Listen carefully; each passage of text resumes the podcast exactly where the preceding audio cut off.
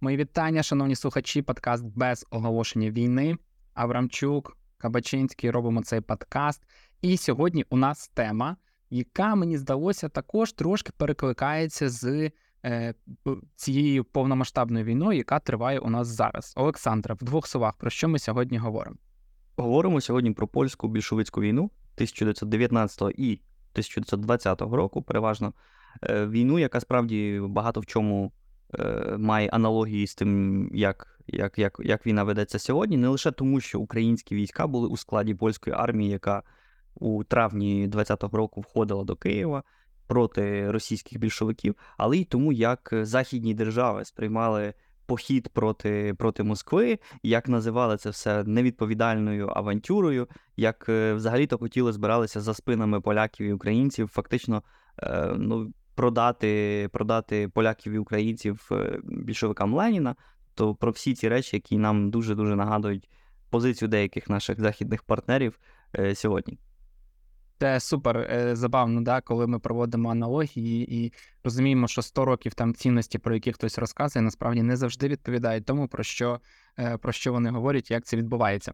Власне, про це сьогоднішній випуск 1919-1920 роки будуть певні аналогії, тому обов'язково дослухайте до кінця, в тому числі там і Варшаву з Києвом порівняємо якісь моменти. Е, і нагадаю про те, що у нас є Patreon. Якщо хочете нас підтримувати, залітайте в описі, є посилання і підтримуйте наш подкаст. Полетіли у е, події столітньої давності. Ну, взагалі, не лише Україна у формі Української Народної Республіки мусила вести боротьбу за виживання проти агресивних планів Леніна, Сталіна і всіх інших більшовиків. Схожа доля спіткала деякі інші народи регіону. Ми дуже часто забуваємо про білорусів, які теж нібито там трошки воювали з більшовиками. Е, ну, але вони вони дуже швидко капітулювали, значно швидше, навіть ніж українці. Ми забуваємо про угорців, е, їх е, чекала короткотривала, але все-таки дуже кривава Угорська комуністична республіка в 19-му році. Там був такий Бела Кун, який різав людей, може навіть більше, ніж ніж, ніж Ленін. І, зрештою, Польща. Польща теж була з тих країн, які вели боротьбу проти комуністів. Варшава повела боротьбу з більшовиками практично від проголошення своєї незалежності. Після завершення Першої світової війни сталося це ще в листопаді 1918 року. Ну, треба нагадати, що якщо не закінчується Перша світова, багато країн починають оголошувати свою незалежність. Польща зробила це 11 листопада 18 року. І особливістю цього та інших конфліктів, які вели більшовики, стало те, що війна не була оголошена жодної зі сторін. Ну тобто, зрештою, ну якось тут е, дивуватися теж е, немає чому, тому що більшовики вели війни доволі специфічно, тобто вони вели їх як на рівні збройних кампаній, так і різних дезінформацій, створюють там свої уряди, кажуть, що це справжній там український уряд там чи справжній польський уряд. Тобто там дійсно не було якихось правил ведення війни е, враховано. Але якими ж були причини війни між поляками і більшовиками на чолі з Леніним?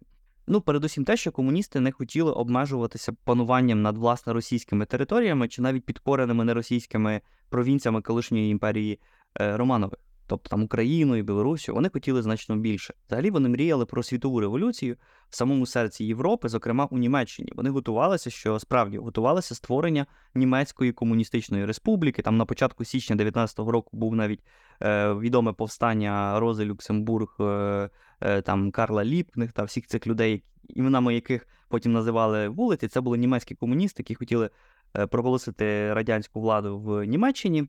Їм це не вдалося, але Річ в тому, що аби дійти до Німеччини, треба було якби підкорити спочатку території, які знаходяться між Москвою і Берліном.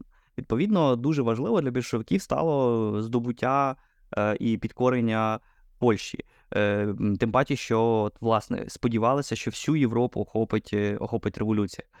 Ну і в цьому сенсі, очевидно, наростає протистояння між Варшавою і е, Москвою. Е, як і в українському випадку, більшовики намагалися розіграти карту громадянської війни. Тобто, бо новий лад у Польщі мали будувати польські комуністи, а таких було доволі багато в межах самої більшовицької е, партії. Наприкінці 18-го року був створений. Е, був створений такий комітет, Польська революційна військова рада, яка мала підготувати ґрунт для створення вже комуністичної влади в самій Польщі. Такі самі інституції створені були і в українському випадку. Перші зіткнення відбулися у Вільні, е, у Вільнюсі е, сучасному, е, де поляки, хоч і становили більшість, але вони все-таки змагалися за контроль над цим містом не лише з самими більшовиками, але і з литовцями, які теж хотіли мати цю, це місто як свою власну столицю. І місто це більшовики захопили вже в січні 19-го року. Тобто, десь починаючи від січня 19-го, можна говорити про початок такої довготривалої російсько-польської чи радянсько-польської війни. В лютому 19-го року розпочалися вже і регулярні зіткнення між польськими і комуністичними силами, які завершилися тимчасовим припиненням вогню. Тоді була сувора зима, і вона не дозволила жодній зі сторін продовжувати е, бойові дії. У Варшаві водночас усвідомлювали, що це тимчасовий стан, що таке замороження конфлікту дуже тимчасове. Е, Юзеф Пілсудський, керівник польської держави, призначив генерала Станіслава Шептицького, до речі, рідного брата митрополита УВКЦ Андрія Шептицького, начальником генерального штабу польської армії. Ну, взагалі, тут великий парадокс. З одного боку, маємо брата. Е, Андрія Шептицького, який є е, митрополитом, суперукраїнцем, греко-католицька церква, з іншого боку, його рідний брат є радикально проти українців, є поляком. Він там є ну, фактично їхнім керівником їхньої армії. Тобто тут багато різних е, парадоксальних е, трансформацій е, чи траєкторій різних родин. І саме цей Шептицький мав, чи його брат Станіслав Шептицький мав будувати основи польської армії незалежної держави, яка справді лише в листопаді 18-го року, тобто три місяці перед тим, проголосила свою незалежність. Взагалі, польське керівництво зіткнулося з немалими труднощами, аби просто збудувати армію, яка могла би вести війну там не лише з тими самими більшовиками, але з іншими людьми, ну, з іншими арміями. Ну, зокрема, навіть з українцями за Львів треба було воювати, з е, чехами треба було воювати за інші території і так далі. Тобто, треба було якось відстоювати ці кордони. І е, поляки більше ніж за 100 років вони ж перебували у межах трьох відмінних за устроєм і політичною культурою імперії, тобто в складі Прусії, Австро-Угорщини і Росії. До того ж, ці імперії під час Першої світової війни воювали між собою. То виходить, що польські збройні сили складалися з різнорідних і часто взаємно ворожих елементів, які чотири роки перед тим воювали не разом, а один проти одного. Ну, Це, по суті, була... в Україні, да, правий лівий берег. Зрозуміло. Ну і більше навіть ЗУНР і УНР. Тобто, коли ЗУНР, е, ці люди воювали часто в українська галицька армія в межах австрійської армії, тобто на боці е, центральних держав, а УНР, армія УНР яка складалася часто з тих людей, які воювали в російській армії, воювала проти них. Тобто, виходить, що люди люди мусили домовлятися вже після цього, е, і ну не завжди не завжди це вдавалося. Е, в той час, коли на заході Європи суспільства болісно, але все-таки виходили з війни, почалася демобілізація, люди повертались до нормального більш-менш життя. Польща мусила відстоювати свою незалежність, не лише Польща, тобто війна продовжувалася так само і в українському випадку, е, понад половина видатків тодішнього бюджету відродженої держави йшли на збройні сили. Бо ну це єдине, що могло утримати цю державу. На початок серпня 20-го року, коли був оцей апогей вже польсько-більшовицької війни, кількість солдатів е, зросла до близько 800 е, тисяч людей. Це в умовах безперервної мобілізації суспільства протягом останніх шести років. Війна триває від 2014 року. І до того ж був дуже обмежений людський ресурс. Населення Польщі становило на той час приблизно 27 мільйонів людей. Ну, здавалось би, 800 тисяч на 27 мільйонів це не так уже й багато, але треба розуміти, що етнічні поляки з тих 27 мільйонів це не більше двох третин. Тобто там ще й українці, білоруси, євреї, дуже багато інших е, націй, які не обов'язково хотіли б воювати від імені Варшави проти, е, проти тих самих більшовиків. І зрозуміло. Ой, давай не забувати, що не всі люди просто хочуть воювати. Да, тому це О, зараз ми про зараз ми про це поговоримо. Бо насправді ж, е, ну як кожна армія, ну це далеко не завжди історія про те, що люди біжать е, швиденько, вишиковуються в воєнкоматах, е, і якби всі записуються до армії. Зрозуміло, були дуже добре мотивовані патріотизмом, але були мотивовані фінансовими можливостями. Треба розуміти, що значну частину добровольців становили безробітні, ну просто після війни немає ніякої промисловості, все зруйновано немає що просто робити. Ну і ці люди, які там особливо втратили своє господарство, вони йдучи добровольцями в армію, сподівалися, що їм там дадуть їжу, що їм там дадуть форму, їм взуття дадуть, бо зрештою це теж була дуже велика рідкість, е, якась там навіть фінансова платня, можливо, навіть допомога для їхніх родин. Тобто, все це, звісно ж, сприяло тому, що люди вступали до армії, бо що було інше робити. Ну і відбувалася, очевидно, нормальна мобілізація. Е, торкнулася вона передусім народжених у 1900-1901 роках, тобто це понад 200 тисяч 20-літніх. Взагалі, основу тодішнього війська становили хлопці віком 20-30 років. Е, зрештою, люди тоді менше жили. Зрозуміло, що вже після 30 це вже була людина е, такого вже не надто хорошій формі, не надто здорова. Ну і е, далеко теж не всі з'являлися на місцях е, дислокацій, тобто почали почали втікати. Жандармерія проводила полювання на ухилянтів, траплялися випадки підробки свідоцтва про народження.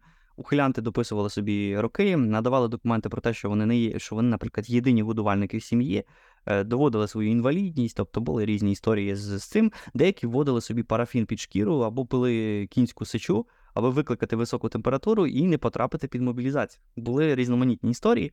Е, і при цьому тут теж цікавий епізод. Змінилася теж роль жінки, бо до захисників долучалися захисниці. У складі польського війська з'явилися окремі жіночі формування. Е, і вони, вони зрештою, не були унікальними в Європі. В Червоній армії теж служили жінки.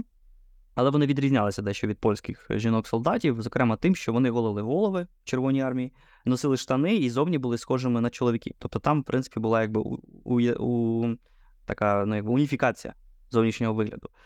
Польські жінки-солдатки служили в спідницях. Е, під час війни не було часу подбати про спеціальну форму для жінок, але почалося виробництво черевиків, е, особливих черевиків, які були зі шнурками, щоб їм якось там було трошки легше легше жити. Ну і жінки використовували виконували традиційну роль е, санітарок, е, працівників зв'язку. Деякі з'являлися теж на першій лінії фронту, і в цьому випадку вони були перевдягнені в чоловіків.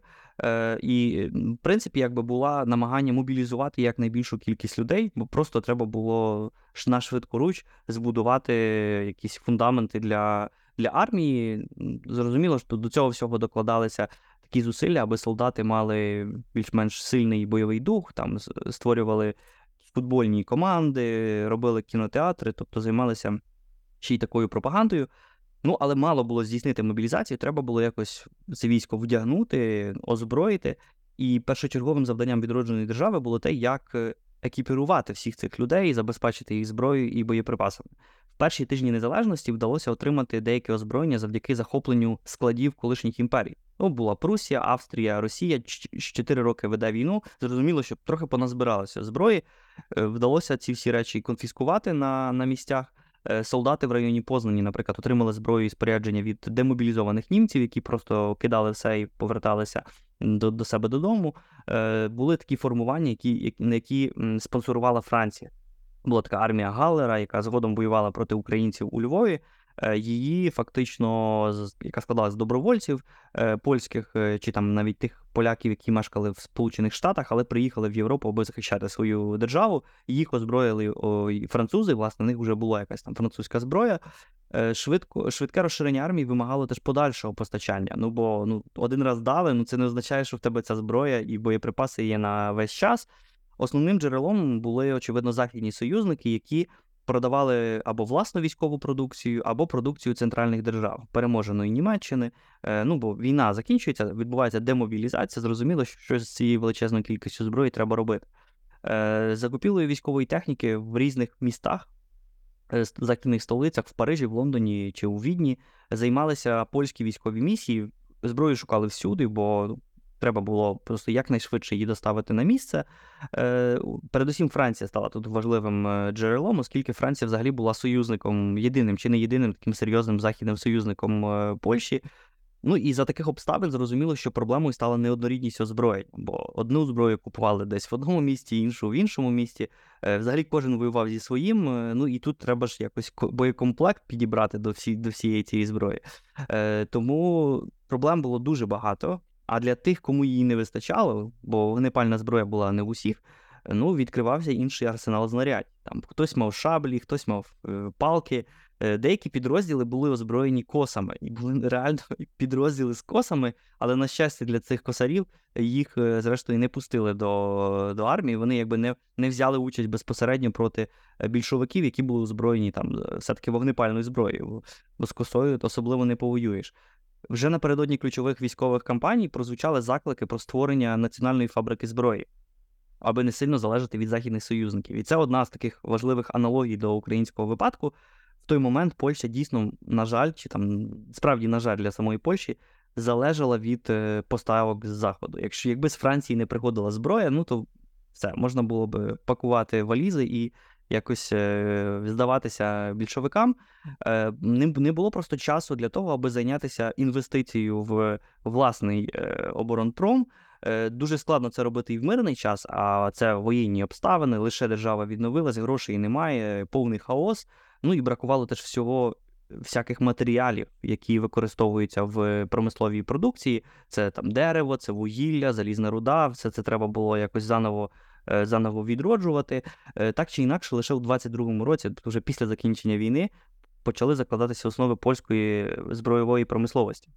Під час війни фактично залежали лише від поставок е, з заходу, е, хоча частково намагалися щось там все-таки е, будувати. На військові потреби почали переорієнтовувати промисловий ресурс у великих кількостях почали виготовляти там одяг, нитки, м'ясні консерви, залізничні вагони для пересування військових. Ну бо це, це величезна логістика. Один з таких військових потягів під символічною назвою Смерть посвятив е, краківський єпископ е, Адам Сапіга. І на одному з вагонів помістили уточнюючий напис, що йдеться про смерть більшовикам. Там е, батюшки теж все це як треба освячували. Е, Працювала теж польська волонтерка, різноманітні організації, які зосереджувалися на допомозі військовим, здебільшого вигляді продуктових пакунків. Ну, бо зброю, так як зараз не купиш ніде, там не завезеш. А ось е, їжу для е, солдат можна було забезпечити. Е, І все-таки саме забезпечення фронту продуктами, обмундируваннями було, було дуже і дуже поганим. Деякі з'єднання були справді босі і голі. Це серйозно вдаряло по бойовому духу, особливо коли війна точиться і взимку. Е, Ну, це, це дуже дуже погано. З'явились теж різні корупційні скандали. Е, В одній з фабрик замовили і заплатили за нормальні солідні мундири, е, отримали паперові, виготовлені з низької якості тканини з домішкою целюлози. Ну і фактично після дощу вони почали розлазитися. Ну і такі історії теж були. Хоча значно кращим було постачання різноманітних овечих кожухів, які теж можна було вдягати. Їх здобували, фактично здійснюючи набіги на села, стягуючи їх з ну, забираючи їх у селян, деяких забирали, ну, деякі просто знімали з селян і вдягали на себе, і в такий спосіб вважали, що то, мовляв, селянин і так переживе, а от військовому без, е, без відповідного кожуха буде дуже, дуже важко. Тобто, бачимо, що тут якби армія, війна, війна має і таку сторону, сторону медалі. Поляки могли розраховувати на добрих спеціалістів з радіорозвідки. Е, Оскільки надсилання інформації між фронтом і штабом відбувалося в той час в різних зашифрованих е, радіозведеннях, таких радіоканалами, ключове значення в перемозі е, мали дії бюро закордонних шифрів. У них були спеціальні організації, які займалися ну, фактично таким шпигунством, радіошпигунством. Там зібрались талановиті математики, вони е, слухали і, е, і розшифровували, розшифровували більшовицькі шифри. Це все, це все вдало, вдалося зробити.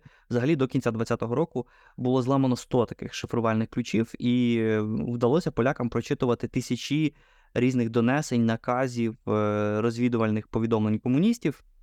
Польське командування, плануючи оборону Варшави, про яку зараз будемо говорити, знало е, поточні плани противника, і в багатьох випадках навіть те, коли хто звідки в якій кількості буде завдавати ударів, і це зрозуміло дуже полегшувало взагалі справу для польських оборонців.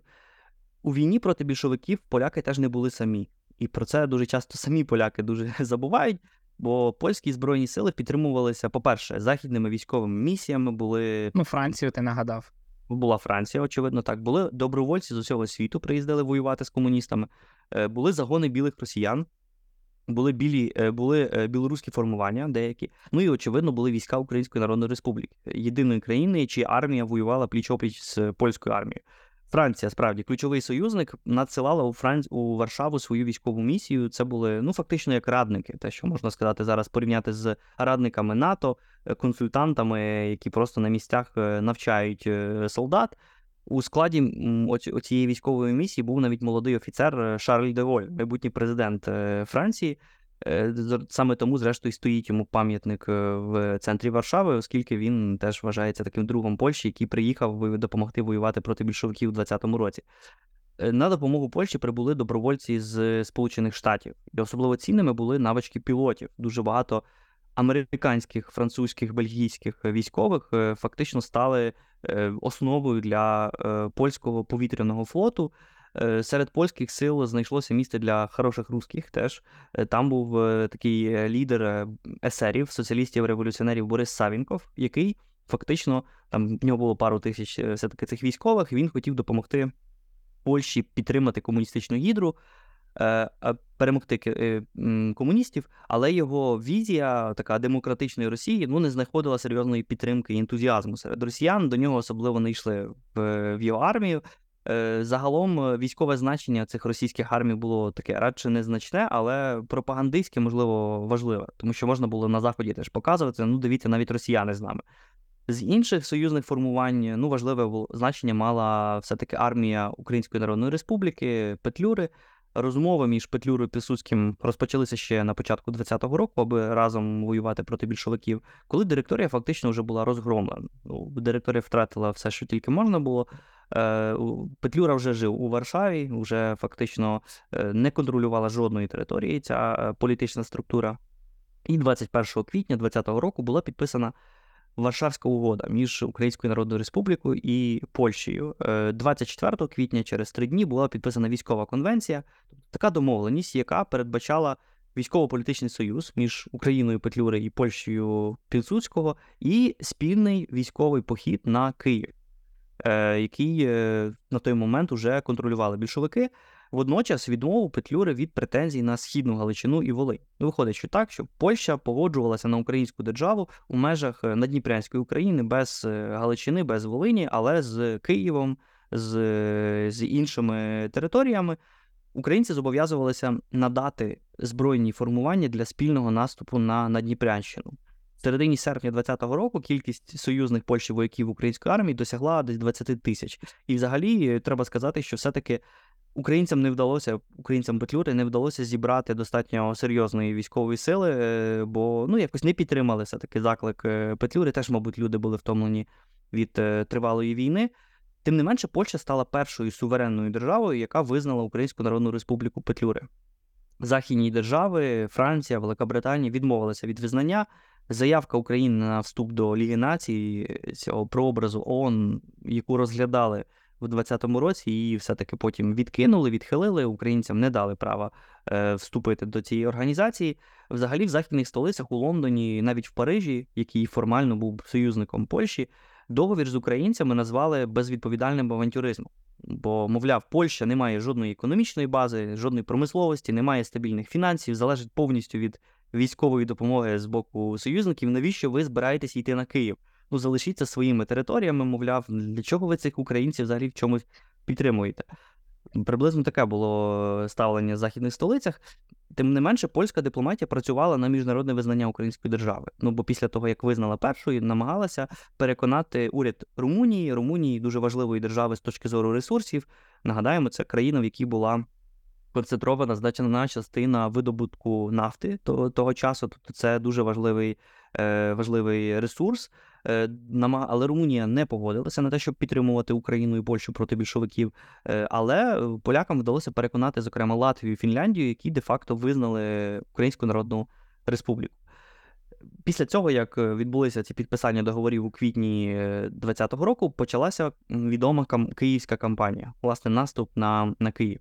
Е, це почалося 25 квітня 2020 року. Наступ на Козятин, на Коростень, на Житомир, якраз цією північною частиною е, йшли. Це дуже були важливі транспортні вузли, е, які в більшовицькому тилу. Вдалося прорвати оборону Червоної армії фактично протягом цих двох е, перших днів, і вже 7 травня польсько-українські війська без бою фактично зайняли Київ. Е, в Хрещатиком пройшов парад, е, польсько-український парад символічно 9 травня 1920 е, року. Тобто тут тут якісь якась, якісь символи теж, теж були. В полон потрапило 25 тисяч більшовицьких військових, багато гармат забрали, але основним силам ворога вдалося втекти за Дніпро. І більшовики вже звідти готувалися до контрнаступу. Їм вдалося швидко поповнити свої втрати направили до своїх лав 120 тисяч е, примусово мобілізованих і добровольців. Е, фронт зміцнила перша кінна армія Семена Будьоного, яка прославилася перемогами над е, білими. Звідки у більшовиків взагалі взялися ці додаткові сили? Бо ну, можна можна задати питання. З одного боку, так, вони примусово е, якби всували до армії е, селян. А з іншого боку, захоплення Києва польсько-української армії для більшості білих і червоних росіян стало нападом на єдину і неподільну Росію. І ніхто не хотів допустити того, що в Києві буде якась незалежна українська держава. І, І тут- городов русських. Ну, власне, і це дуже якби стимулювало навіть е, е, ну, багатьох хороших росіян підтримувати наступ е, більшовиків на, на Київ. Навіть противники комуністів почали підтримувати е, дії Червоної армії. Тисячі колишніх царських офіцерів добровільно вступили до Червоної армії, аби е, тим самим допомогти викинути цих поляків і українців, е, і тим самим забезпечували цю армію досвідченими командними кадрами. І отак підсилена армія почала контрнаступ. Контрнаступ, який виявився доволі успішним. На початок червня військам Будьонного вдалося прорвати фронт. 10 червня польсько-українські сили залишили Київ, евакуювали запаси тисячі цивільних е, людей. Більшовики вели далі наступ і на півночі, зокрема на Білорусі, дуже багато було успішних операцій. Там інший червоний командир Михайло Тухачевський відтіснив е, польські формування далі і далі на захід. Фронт е, переміщувався так само швидко, як і йшов у напрямку Києва. Вже у середині липня червоні війська перейшли з Бруч і фактично увійшли до Галичини. І там їх, власне, і зустріли ці згадані американські пілоти, які служили в польській авіації. Е, Будьонний встановив високу грошову нагороду за кожного збитого пі- пілота ескадрилії, тобто якби намагалися заохочувати знищення е, ворожих е, некомуністичних повітряних сил. Окрилений такими успіхами, особливо на білоруському напрямку, Ленін збільшив свої апетити. Він зрозумів, що тепер Захід точно не прийде на допомогу Польщі. Зараз ми ще скажемо, як ставитиметься Захід до всієї цієї історії. Е, І саме тому революцію вдасться перенести на територію Угорщини, Чехословаччини, Румунії, далі до Німеччини. Взагалі знову повірив в те, що можна зробити Європу величезним е, Совєтським Союзом. Над самою Польщею нависла цілковита загроза цілковитого знищення твоєї держави. 1 липня 2020 року Сейм ухвалив закон про створення Ради державної оборони.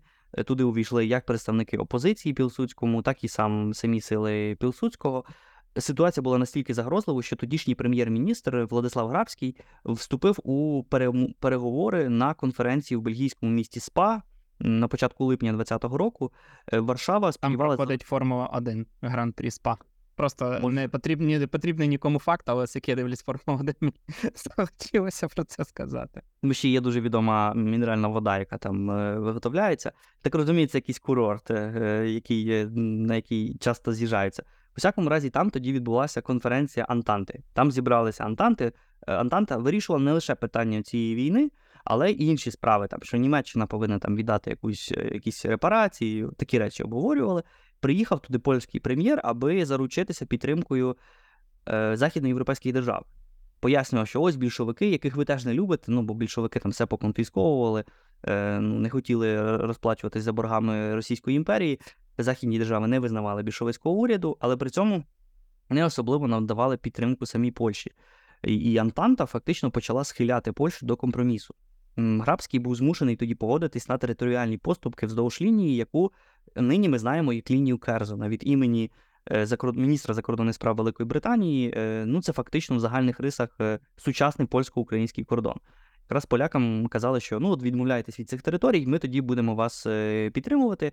Погодившись на ці поступки, Польща мала отримати військово-дипломатичну місію Антанти і постачання боєприпасів з заходу, якщо радянська Росія не погодиться на це перемир'я. Тобто ці, цей документ навіть був е, підписаний, якоюсь мірою його можна порівняти з тим, що було підписано в Стамбулі, е, чи там парафовано в Стамбулі е, Арахамією, і те, що вчора чи там нещодавно показував Путін. Ну фактично, це вже було в умовах, коли тебе ну до стінки м, підтягують, ну та і ще й змушують західні союзники це підписувати. Грабський це підписав.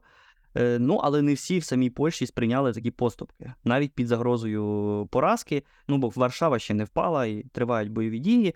Е, І тому після того, як Грабський повернувся е, до, до Варшави, ну, йому показали на двері. Він муш- змушений був йти в відставку. Це не змінювало якби вкрай несприятливу для Польщі міжнародну ситуацію. Бо в західних столицях не розуміли сенсу київської операції, для чого взагалі туди поперлися, думали в західних столицях. Е, Ну і фактично купили комуністичну пропаганду про імперіалізм Польщі, що це Польща йшла туди, щоб захопити ці території, щоб е, там позбавити українських селян землі і, і, і так далі. Тобто комуністам вдалося переконати багатьох на заході, що це що це правда. Е, Більшовики при цьому, як я вже казав, не, не сприймали як легітимну силу. Але на Заході теж не вважали, що на місці радянської України треба будувати незалежну Україну, Українську Народну Республіку Петлюри. Тоді дуже активно діяли дипломати царської Росії. Вони фактично стали на бік е, комуністів, почали ще й росіяни, хороші руски переконувати, ну що насправді більшовики тут е, мають рацію, ці поляки з українцями вони взагалі поплутали береги. Тому треба їм їх е, їх змусити все-таки йти на компроміси. Ну гірше було те, що все-таки Велика Британія, дуже важлива на той момент сила, на чолі з е, прем'єром Ллойд Джорджем, прагнула за будь-яку ціну змусити Варшаву укласти мир з СРСР. Там взагалі були навіть такі домовленості вже між Ллойд Джорджем і Леніним, що, мовляв, ми зараз поляків змусимо до компромісу. Чехословаччина тоді відмовилася пропускати вантажі зброї та боєприпасів через свою територію, які мали піти йти на підтримку Польщі. Е, наприклад, британські і гданські докери, працівники портів, е, перебували під впливом комуністів, і вони перешкоджали, затримували розвантаження військових матеріалів. Тобто, всюди був якийсь саботаж підтримки підтримки Польщі. Єдині, Єдиними державами, які справді е, почали підтримувати там якимись військовими чи, чи боєприпасами. Була Франція і була Угорщина, і звідси теж береться цей польсько-угорський союз, в тому числі і зараз. Принаймні, ті ті елементи якоїсь спільної історичної спадщини, про які час від часу е, згадують. На завойованих територіях комуністи ширили пропаганду, обіцяли селянам і робітникам Золоті Гори, Е, готувалися зрештою до проголошення вже комуністичної Польщі як окремої держави. Тоді розпочав роботу протягом 20-го року польський тимчасовий революційний комітет, до якого увійшли впливові більшовики польського походження. І не треба забувати, що серед е, комуністів з комуністичної партії було дуже багато поляків. Е, найвідоміший з них Фелікс Дзержинський був взагалі творцем творцем ЧК чрезвичайної комісії того прообразу НКВД, а пізніше пізніше КГБ. Ну і щоб втілити всі ці плани, комуністи мусили взяти під контроль Варшаву. Тим часом оборонці міста готувалися до захисту столиці. Вирішальна битва з більшовиками відбулася всередині серпня 20-го року на підступах е, до самої Варшави. Польська оборона дуже ретельно готувалася в генеральному штабі, зокрема з урахуванням більшовицьких планів, які вдалося здобути за допомогою цієї згаданої мною радіорозвідки. Е, битва відбувалася на величезній території вздовж річки Вісла, Вісла, яка фактично ділить Польщу фактично на навпіл. Вона проходить власне через Варшаву. Е, битва тривала близько 10 днів і складалася з трьох е, чи з кількох етапів. Все почалося з боїв у передмістях Варшави. Тут фактично більшовики вже опанували частину частину міста. Згодом вдалося їх дещо відтіснити. Все це вилилося в контрнаступ 16 е, серпня з боку однієї з приток Вісли вздовж однієї з річок. Ця битва була відома як диво на віслі, оскільки вдалося зупинити просування радянських армій далі на захід Європи. Ну, диво на віслі придумали тут е, швидше вороги Пілсуцького. Вони хотіли в такий спосіб показати, що це не не був якийсь геній е, е Пілсуцького чи там сили. сили. Що йому типу просто пощастило. Йому просто пощастило. І, і потім цю пропаганду про те, що це було диво, а не ніякий не геній е, військового керівництва, е, поширювали передусім вороги, вороги самого Пілсудського. Ну і окрім самої Варшавської битви, де дійсно сконцентрувалися най, найбільші сили, і вдалося фактично досягнути вирішальних е, результатів. Були і інші е, частини Польщі, де відбувалися бої, зокрема в Підзамостям, це у східній Польщі, потім на території е, Білорусі. Поруч з польськими з'єднаннями контрнаступ підтримувала 6-та дивізія армії УНР під командуванням генерала Марка Безручка, тобто і український тут теж вклад в цю перемогу був польські сили дійшли до таких міст, як Коростень. Фактично знову розпочався контрнаступ, е, і могли навіть продовжувати марш у напрямку Києва, знову брати Київ тоді в 2020 е, році, але цього разу вирішили зупинитися. Бо польське суспільство було дуже змучене шістьмома роками безперервної війни. Варшава не мала міжнародної підтримки для такої акції. Я вже згадував, як ставилася в західних столицях до всіх цих е, походів на Київ. Підсудський мусив рахуватися з опозицією. Його проукраїнська політика викликала спротив частини польського суспільства. Яке вважало, що взагалі навіщо нам з цими українцями мати спільну справу, вон вони з нами воюють за Львів. Що ми будемо підтримувати Петлюру, він рано чи пізно теж прийде забрати Львів, навіть якщо він тимчасово погодився е, відмовитися від е, цих територій. Ну і в таких умовах вище керівництво держави вирішило йти на перемовини з більшовиками. Військові дії завершились фактично 12 жовтня 2020 року підписанням е, тимчасово такого перемир'я. Потім почалися вже серйозні політичні дипломатичні переговори про мирний договір. Вони проходили з вересня 2020 року, завершилися підписанням 18 березня 2021 року у місті Рига великого великого договору. Його головним наслідком стало встановлення східного кордону Польщі, який залишав у складі Речі Посполитої, Другої Речі Посполитої східну Галичину, Західну Волинь, де мешкали переважно українці. Е, радянсько-польський кордон проходив дещо східніше таких міст, як Рівне і Тернопіль, і, власне, Рівне і Тернопіль стали е, частиною польської держави, але залишали в складі радянської України такі міста, власне, як Хмельницьк, як е, Кам'янець-Подільський, як Житомир, як всі інші території на ну, фактично там проходив кордон з між Польщею і Радянським Союзом. Польська влада взяла на себе зобов'язання припинити підтримку всіх антибільшовицьких організацій і формувань. Що це означало? Це означало інтернування союзних українських військ е, Симона Петлюри, е, тих військ, е, з якими були підписані домовленості, що їх будуть підтримувати. З точки зору українських союзників Пілсудського, Ризький договір був порушенням зобов'язань, взятих Варшавою у Варшавському договорі 20-го року, коли зобов'язувалися підтримувати незалежну Україну у, зі столицею у Києві. Сам Пілсудський відчував, що зрадив фактично своїх союзників, і з'явився після цього у таборі для інтернованих петлюрівських солдат. Він за спогадами почав вибачатися у перед українцями, але зрозуміло, що це вже не зміниш ситуації. Виходить, що Польща і радянська Росія, хоча там теж була присутня на переговорах е, делегація радянської України, ну фактично поділили між собою ці території, і Петлюра і Українська Незалежна Держава залишилися ні з чим. Але з іншого боку, тут якби важливий висновок всієї цієї історії. Можна по-різному ставитися, очевидно, до Ризького договору, і і до самої польсько-більшовицької війни, і до того, як поляки вчинили з українцями, але відомий один факт: такий, що якби поляки прихилилися до того, що їм кажуть в західних столицях, то е, дуже ймовірно, що польська держава би не існувала як як така. Тобто, в даному випадку все залежало від того, як е, самі поляки готові були воювати проти своїх ворогів проти більшовицької Росії, і е, навіть в умовах дуже несприятливої для себе міжнародної кон'юнктури. Ну і добрий урок для сучасної України менше зважати на е, те, що говорять у е, європейських чи африканських столицях. Знаєш, кращого підсумку для цього епізоду подкасту навіть і не придумаєш, тому я нічого не буду казати.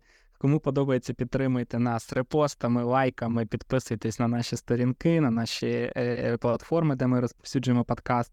І якщо у вас є натхнення, можете підтримати нас на патроні. На цьому прощаємося. Наступні епізоди чекайте, будуть також дуже е, класними. І обіцяємо поговорити про Конституцію України. Такий маленький е- спойлер. Щасти.